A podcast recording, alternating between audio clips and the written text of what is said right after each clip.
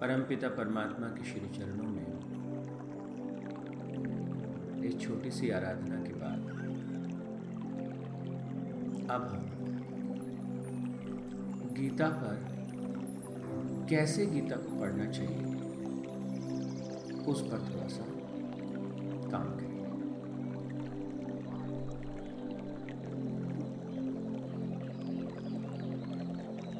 इस बार हम पहले अध्याय के पहले श्लोक से शुरू नहीं करेंगे।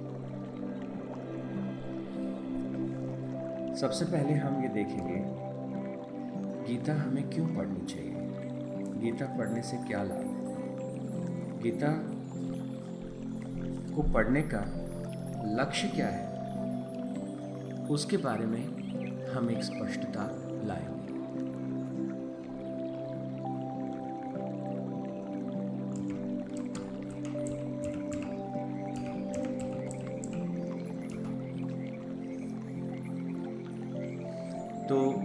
आप यहाँ पे देखिएगा, जो लास्ट श्लोक है गीता जी का, अठारहवें अध्याय का अठहत्तरवां श्लोक। दैट इज़ द लास्ट श्लोक।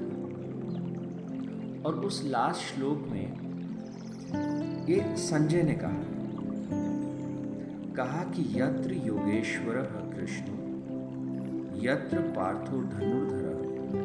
तत्र श्रीर विजयोर्मूर्ति ध्रुवा नितिर ये श्लोक जो है, वो हमें अंतिम ध्येय के बारे में बताता है। अक्सर हमारे मन में एक प्रश्न होता है, ये जीवन का ध्येय क्या है? इस जीवन का मकसद क्या है? इस जीवन में आखिर करना क्या है? और जो इस जीवन में करना है, वो मैं कर भी रहा हूँ कि नहीं कर रहा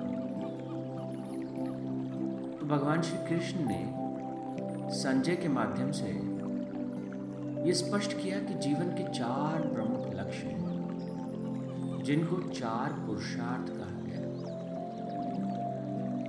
हम इन चारों पुरुषार्थों को सिद्ध करने के लिए जन्म लेते हैं। इन चारों पर काम करने ये चार पुरुषार्थ पूरे हुए तो समझो कि जीवन का मकसद, जीवन का तात्पर्य, जीवन का अर्थ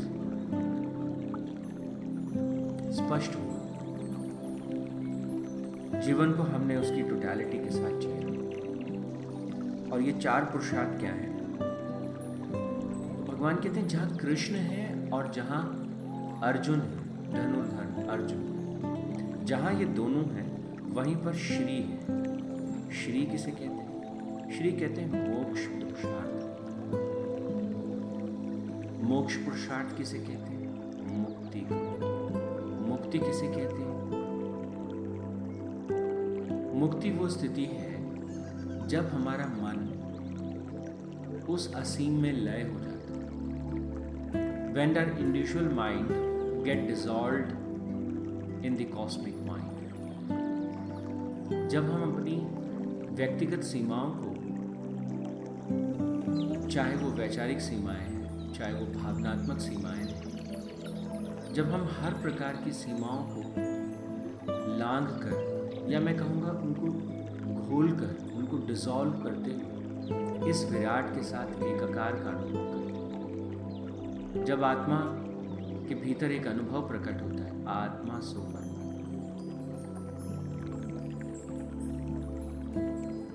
मैं ब्रह्म रूप हूँ और आप भी ब्रह्म के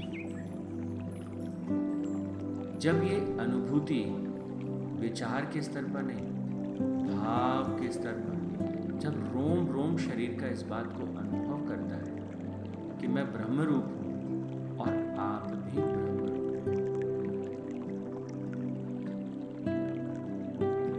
ये अनुभूति जो है, वो मोक्ष की स्थिति जब आप स्वयं में सबको और सब में स्वयं को देखते हैं, जब आप अपने शत्रु में भी अपने आप को देखते हैं और आप अनुभव करते हैं कि बहुत बार आप भी ऐसा कर्म करते हैं जो आपके लिए घातक होता है। पर इसका मतलब नहीं कि आप अपने आप से घृणा करेंगे, अपने आप से नफरत करेंगे, आप अपने आप से सजग रहेंगे, पर अपने आप से ठीक उसी प्रकार से हम शत्रुओं से सतर्क रहेंगे, लेकिन उनसे प्यार करना नहीं। ये एक विदय एक मुक्त आत्मा का लक्षण प्रेम मेरा स्वभाव है, जैसे पुष्प का स्वभाव है गंध बिखेर खूबसूरती को। तो वो ये नहीं देखती कि मुझे किसे प्रेम करना है, पूरे अस्तित्व जो है, जैसा है मुक्त होने से मतलब कि अब ये संसार मेरा और मैं इस संसार का। व्यक्तिगत स्वार्थ की सीमाओं को लांघते लांघते हम उस विराट में प्रवेश पाए। तो कहा कि पहला देह मुक्त हो जाए। सबसे अंतिम लक्ष्य है और सबसे पहला, सबसे प्रमुख है। अंतिम तो मुझे नहीं कहना चाहिए, पर सबसे प्रमुख जीवन में श्री की प्राप्ति, मोक्ष की प्राप्ति, मुक्ति की प्राप्ति। क्योंकि जब तक मुक्त नहीं होंगे, तब तक हम बीज के समान हैं। अब बीज में भी जीवन है, लेकिन वो जीवन अपनी सीमाओं में, अपनी परिधियों में बहुत सीमित और हम उतने से सीमित जीवन के लिए, जीने के लिए यहाँ नहीं तो कहा कि मुक्ति के लिए, मोक्ष पुरुषार्थ के लिए हम और दूसरा विजय पुरुषार्थ विजय पुरुषार्थ या काम पुरुषार्थ ये क्या है? काम पुरुषार्थ से तात्पर्य है हर प्रकार के छोटे बड़े अनुभव जो हमें आनंद की अनुभूति आप बच्चों के साथ खेलते हैं आपको अच्छा लगता आप फूलों की सेवा करते हैं, पेड़ों की सेवा करते हैं आपको अच्छा आप अपने परिवार को उसका ध्यान रखते हैं, अपने बच्चों का आप एक शिक्षक के नाते अपने विद्यार्थियों को एक दिशा देते हैं, उनको प्रेम करते हैं, उनको आगे बढ़ाते हैं। आप आप ना केवल अपने परिवार के ऊपर, अपने परिवार के साथ साथ समाज के लिए, राष्ट्र के लिए, पर्यावरण के लिए कुछ करना चाहते हैं, कुछ करते रहते हैं आपको अच्छा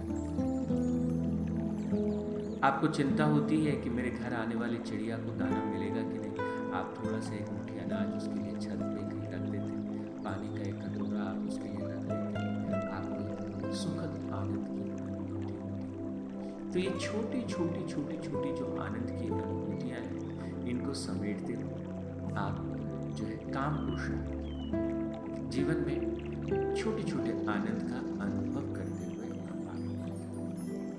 आप सुबह जल्दी उठते हैं, भगवान सूर्य नारायण के दर्शन करते हैं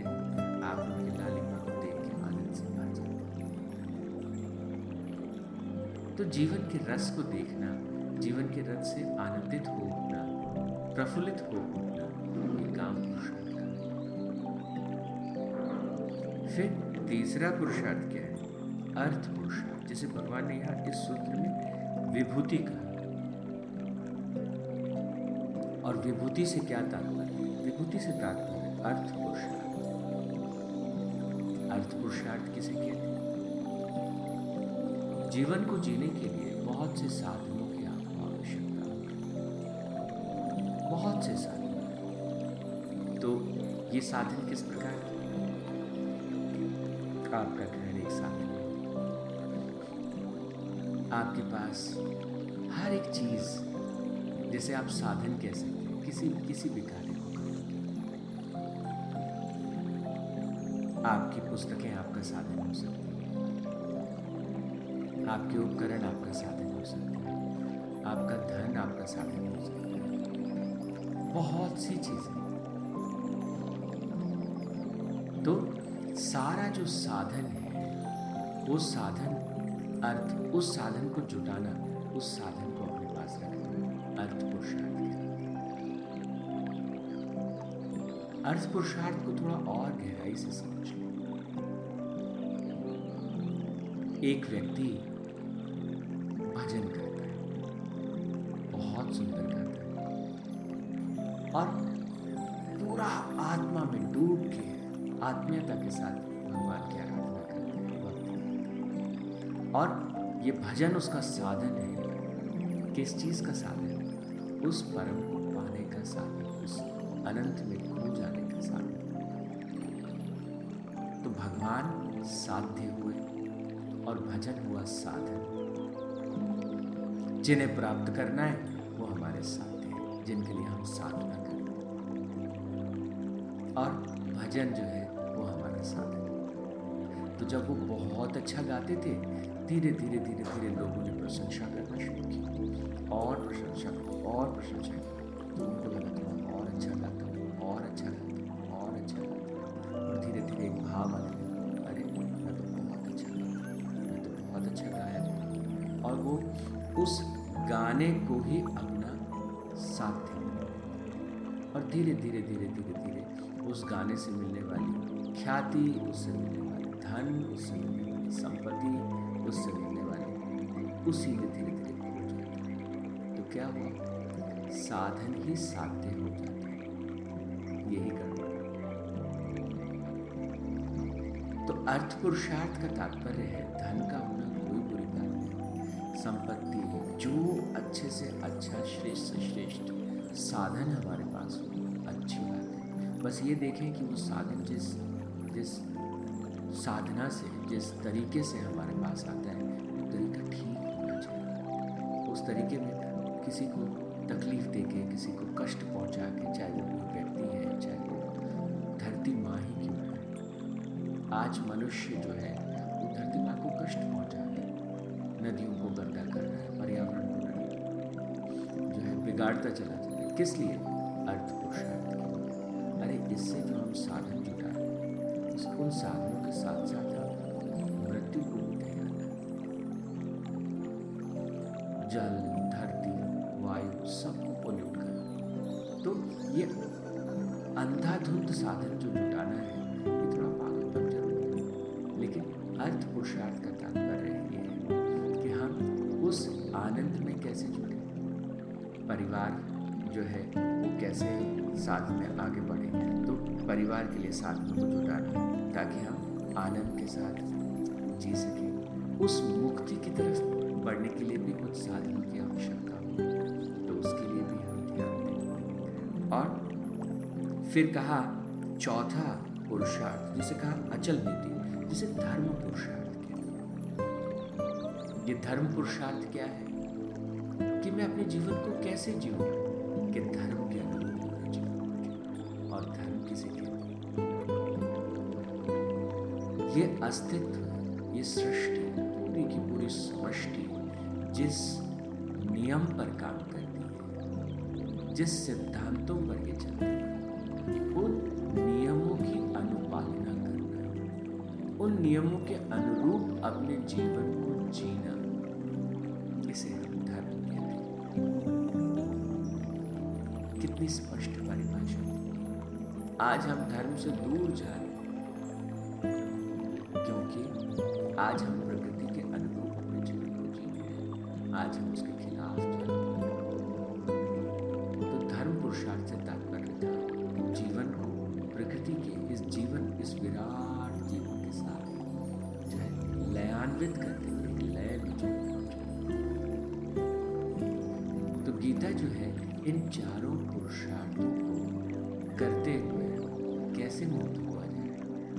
कैसे जीवन को स्वाध्याय